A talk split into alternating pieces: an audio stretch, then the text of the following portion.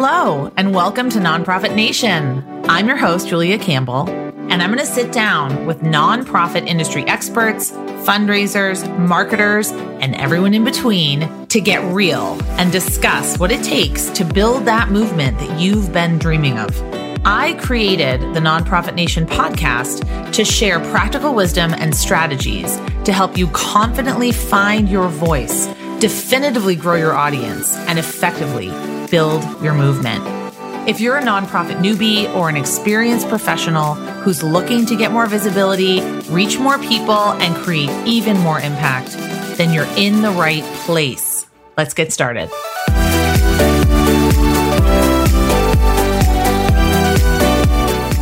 Hi, everyone. Welcome back to another episode of Nonprofit Nation. I'm your host, Julia Campbell. So excited to be here with you today. We have a special guest, someone I've been following online for quite a while and have never met. So I'm so excited to have her on the podcast. Bethany Snyder is the founder of Snyder Strategies. She's going to tell us all about that later on in the episode.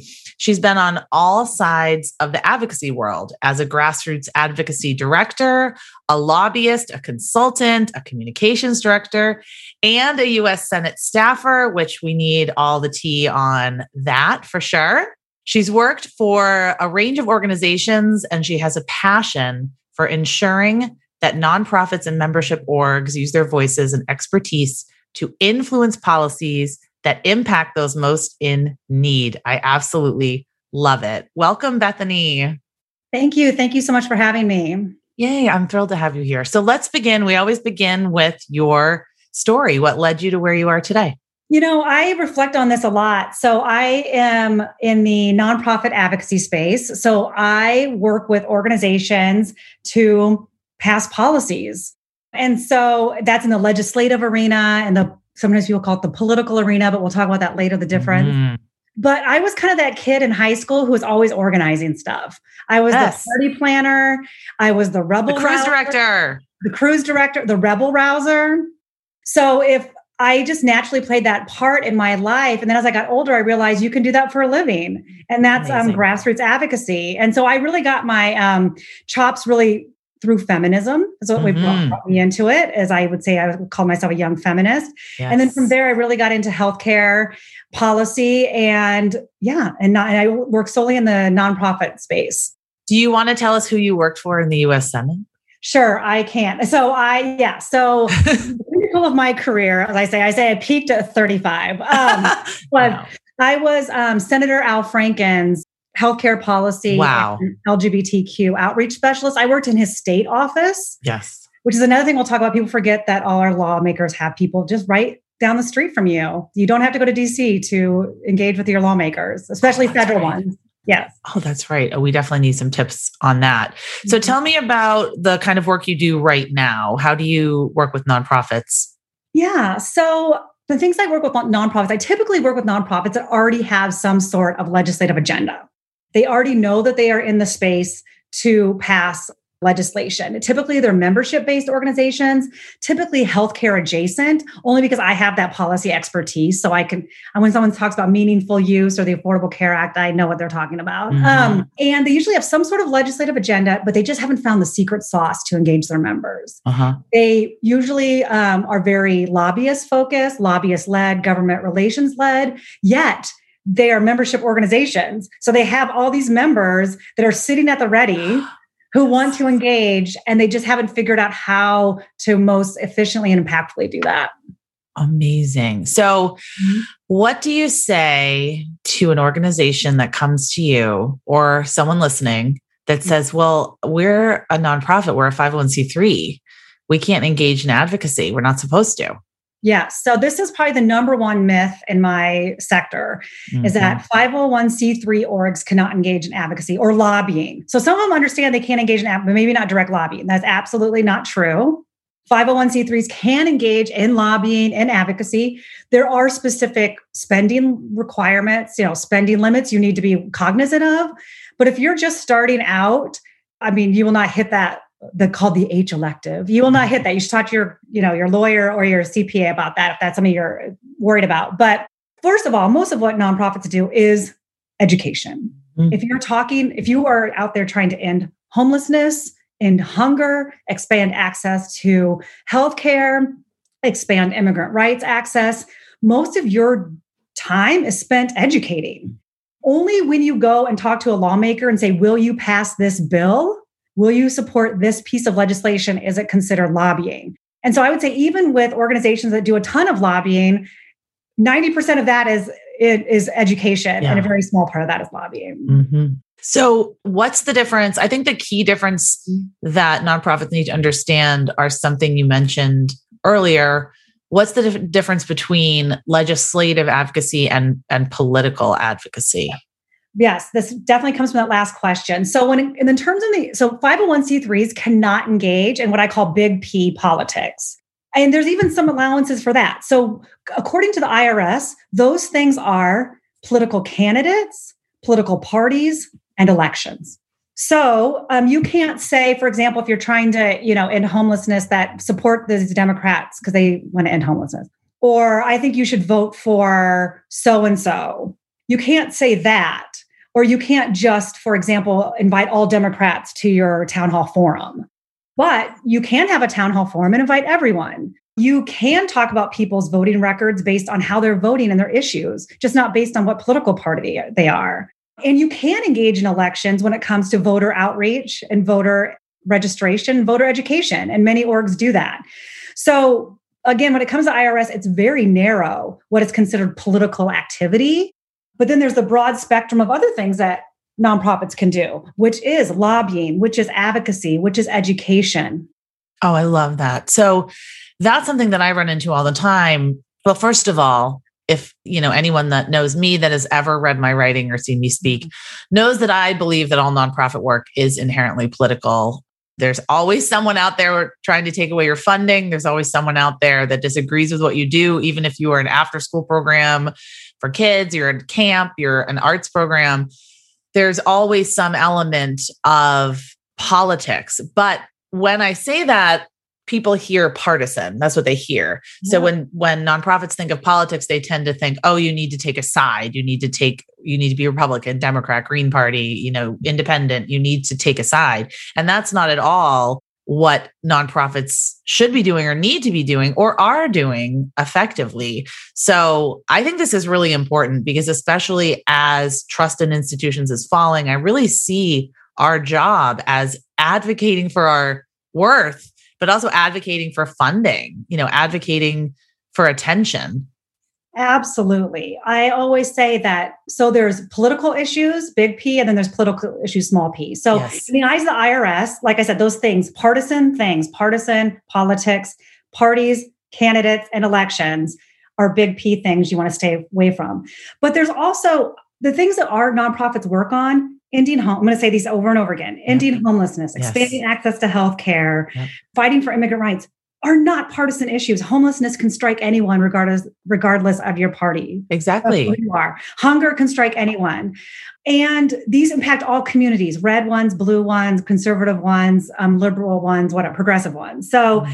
just because an issue has been made political right. in the world or in yes. the you know our culture wars does not make it political. So, for mm-hmm. example, I belong to the queer community, the LGBTQ mm-hmm. community, and so sometimes uh, organizations like, "Oh, we that's too political. We don't want to dive into that." Being LGBT is not political. I am not a political thing. People have mm-hmm. made it political, have mm-hmm. turned it into a partisan issue, mm-hmm. and someday maybe fire hydrants will be turned into a partisan issue. I don't know. I'm sure they are. We've seen that coronavirus, public health issues have been turned partisan. Like just because it is that does not mean it's that in the eyes of the IRS. Um, and so I think it's a incumbent upon nonprofits to rise above that and to remind us that these are not partisan issues. I love that. Yes. I'm just like going to snap over here. Yes, women's bodies are political. Wearing a mask is political. I'm sure a fire hydrant in some way is political, like save the fire hydrants. But I love what you said. And I think that that truly sticks with me and resonates with me people and identity that's not political. And It has been turned into a political issue just to feed the culture wars and feed certain people's agendas. So I hear that all the time from organizations. I don't want to talk about current events because every even talking about like you said coronavirus even talking about the pandemic even talking about vaccines is turning into a political you know battleground but what i think i really believe nonprofits have a duty to stand up for the people that they serve and stand up for the issues that they care about the problem that they're solving and advocating for yourself, for your funding, for your people, talking to legislators and informing, that's not necessarily lobbying. That's not necessarily advocacy the way I think a lot of organizations might get it confused.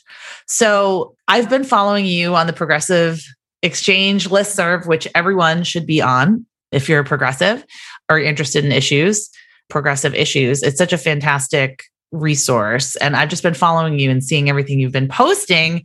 And lately, you've been promoting this concept called people centered advocacy. Mm-hmm. So, how do you define people centered advocacy? How is it different? And, you know, kind of what makes it revolutionary?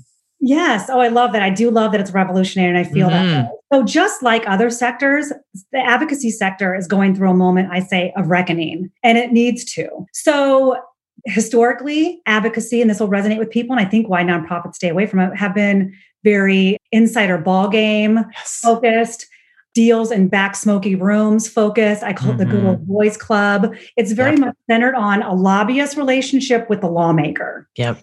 And that's how the advocacy sector or public policy sector has been set up. And I think luckily, rightfully so, it is changing and that organizations that are maintaining that sort of status quo in their advocacy program will be left behind. Mm-hmm. People centered advocacy is about making sure that what it's at the center of the campaign are the people that are most impacted by that policy. Yes. Now, some people might hear what I'm saying and think I am like a lobbyist basher, which I'm not. I was a lobbyist. Lobbyists mm-hmm. are critically important mm-hmm. to the process. They know the people, they know the players, yep. they know the timing, they know the, they know the rules all very important.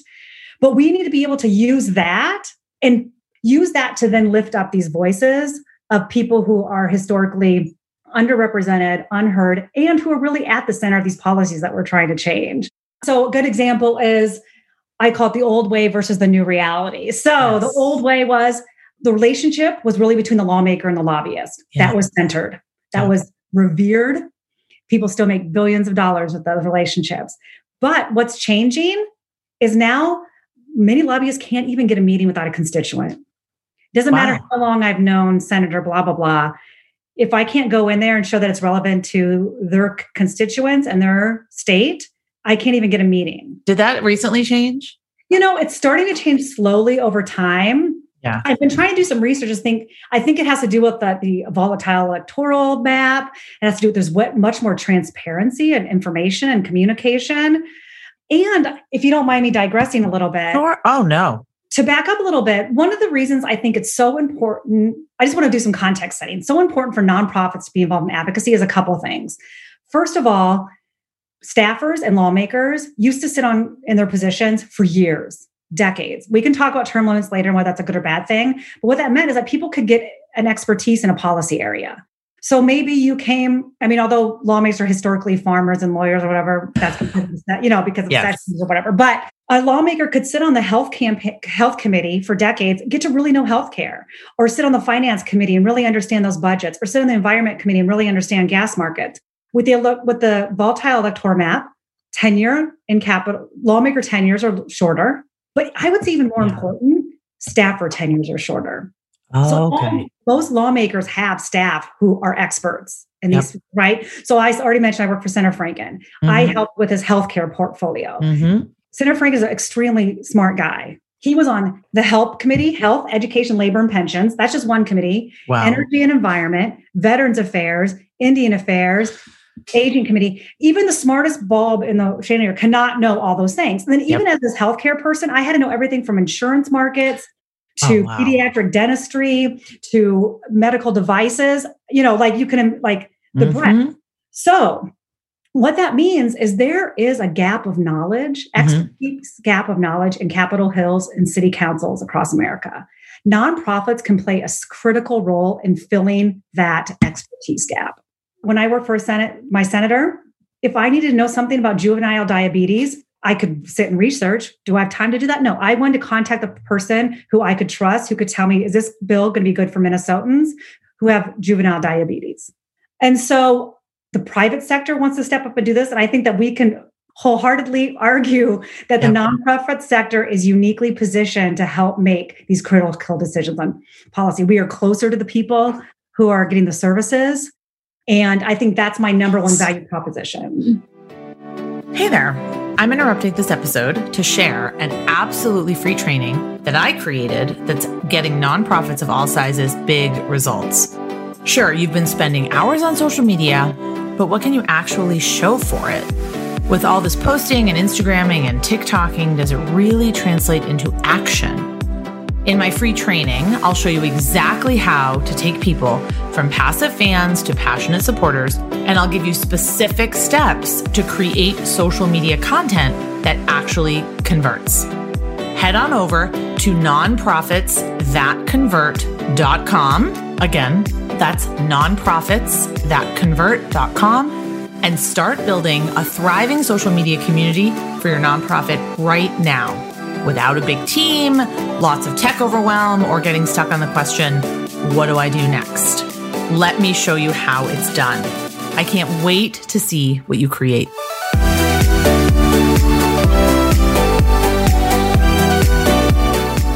This is what I tell a lot of my clients when they're just starting out trying to get mm-hmm. PR, like trying mm-hmm. to get mm-hmm. publicity, visibility, and talk to reporters. I said, you have to find the one reporter, probably one reporter, if you're lucky, that mm-hmm. covers this issue because they cannot possibly be an expert on all issues. And it's just like you said, there's so there's such a wide variety, such a breadth and depth of things that lawmakers need to understand and know about. And I'm sure mm-hmm. that they would appreciate being informed by the nonprofits. So, actually, that leads me to my next question. Mm-hmm. How can nonprofits get started? Like, what do they need to know when they're just starting out? Well, I think the first thing is to look around and see who's doing this work, right?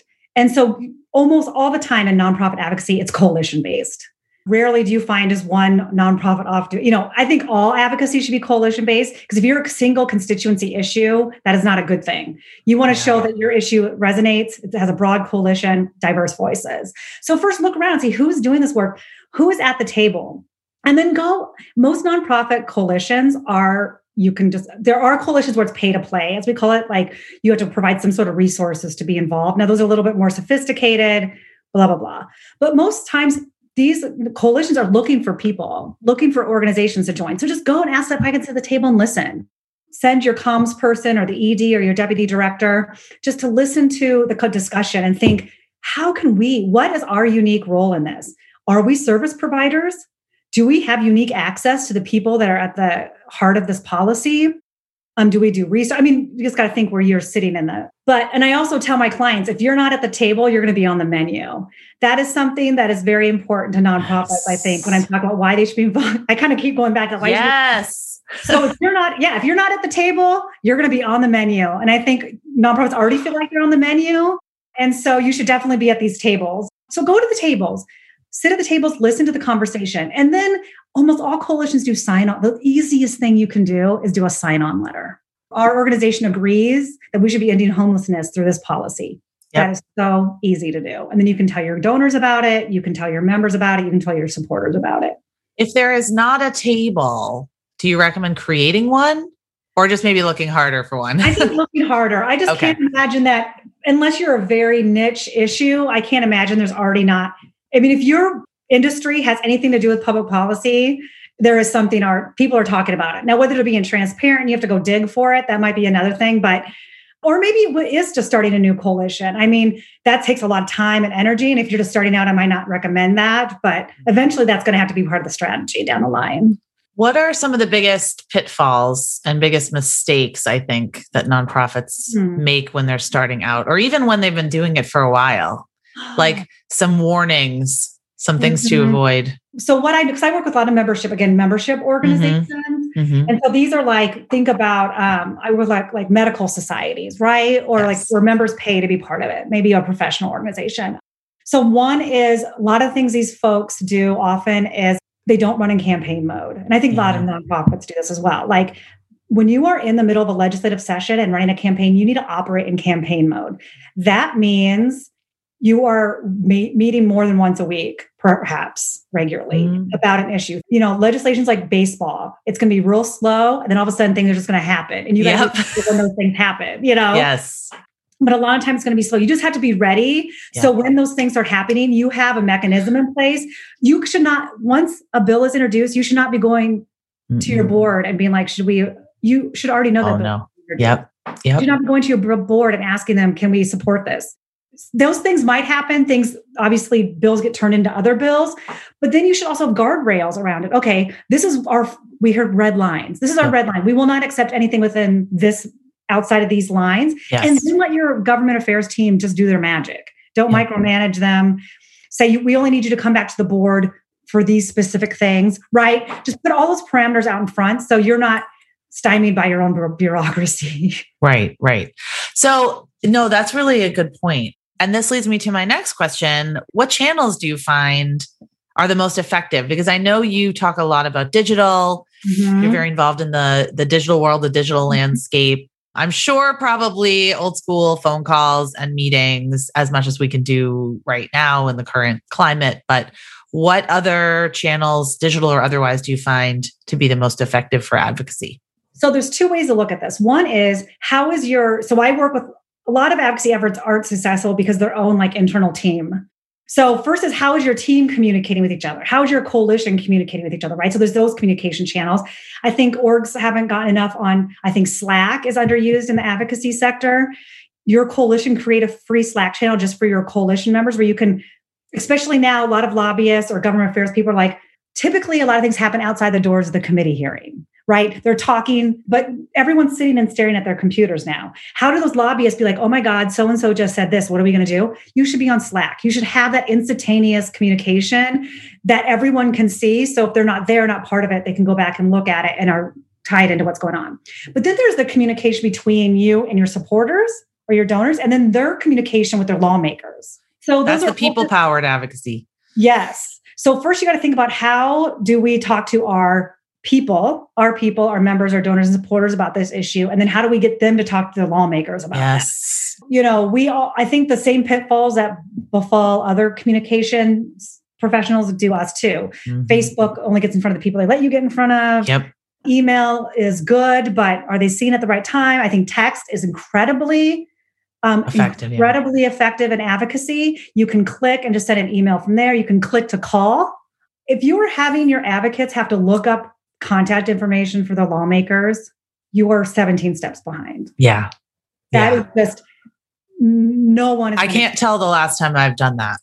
I am really involved in advocacy. I might even have my state representative in my phone. I may. Right. One percent of the population. Sure. If I don't, I'm rarely going to take the time to do it. No. So when you say click here to send this letter and click here to find your lawmaker, you're already not having a successful campaign. Right. So do as much upfront as you can. Give yeah. people this is this is a lot like what I teach when talking about fundraising campaigns mm-hmm. or um, crowdfunding campaigns. Give people as much information as you possibly can so that they can just cut and paste it and share it for you. Because yes, they're not going to go and look and scroll and pinch and cut and paste and do any, you know, emails. So I love that. I've been a big fan of the text advocacy. So I am on several different text mm-hmm. lists. Now that it's the political climate's not quite as urgent, but certainly around the mm-hmm. election, I was on so many different text chains like call your legislator about this, call your legislator about that, email about this, email about that. But I appreciated it. I didn't do it every single time, mm-hmm. but the ease of it and the way that it fit into my daily life, I think that's probably one of the trends, hopefully going forward, mm-hmm. that we mm-hmm. want to make advocacy as easy as possible for the normal layperson.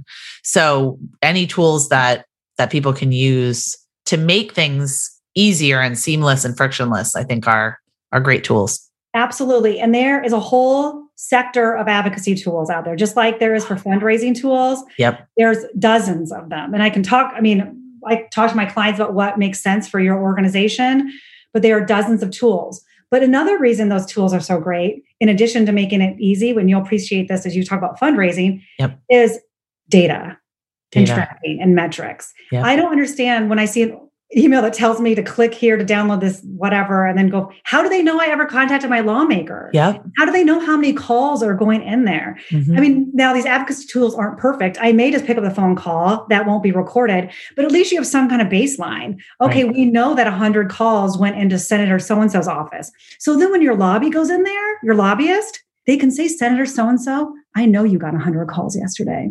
Yeah i mean how powerful is that as a amazing Another pitfall, though, I just want to go back to the sure feedback on our other question. I see this a lot as well that drives me crazy giving multiple options. Yes.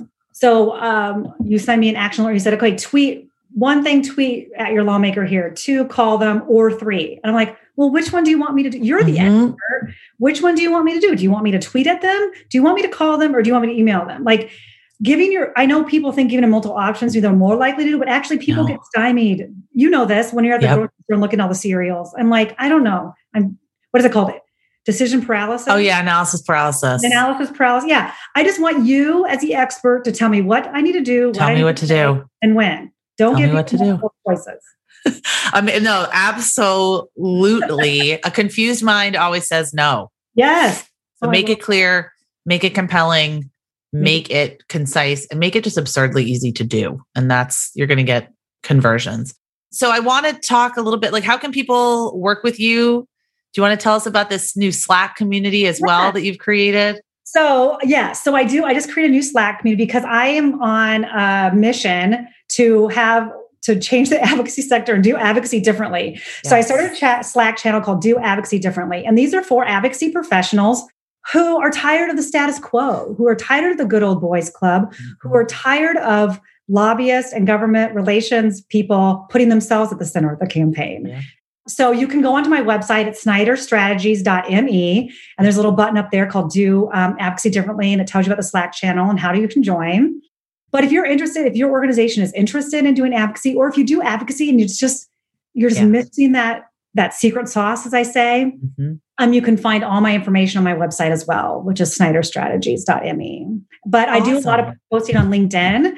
Um, so you can find yes, LinkedIn is like blowing yeah. up. Yeah. So all my guests, all my guests, it's like, you know, Twitter, uh, Facebook, and uh, LinkedIn, blown up. Yeah. LinkedIn. I do a lot, um, share things. I share anecdotes. I share things that I hear from lobbyists. So you can follow me there. Nice. Okay, great. All right. So we are going to put all of those links in the show notes. We're going to link to Snyder Strategies, the Do Advocacy Differently Slack community, and where you can connect with Bethany on LinkedIn. All right. Well, thank you so much, Bethany, for being here today. I really appreciate it. We could talk for hours and hours about advocacy, but I do, I think it's so important for organizations to understand that they have a voice and they need to use it. So, thank you so much for being here today. I really, really appreciate it. Thank you.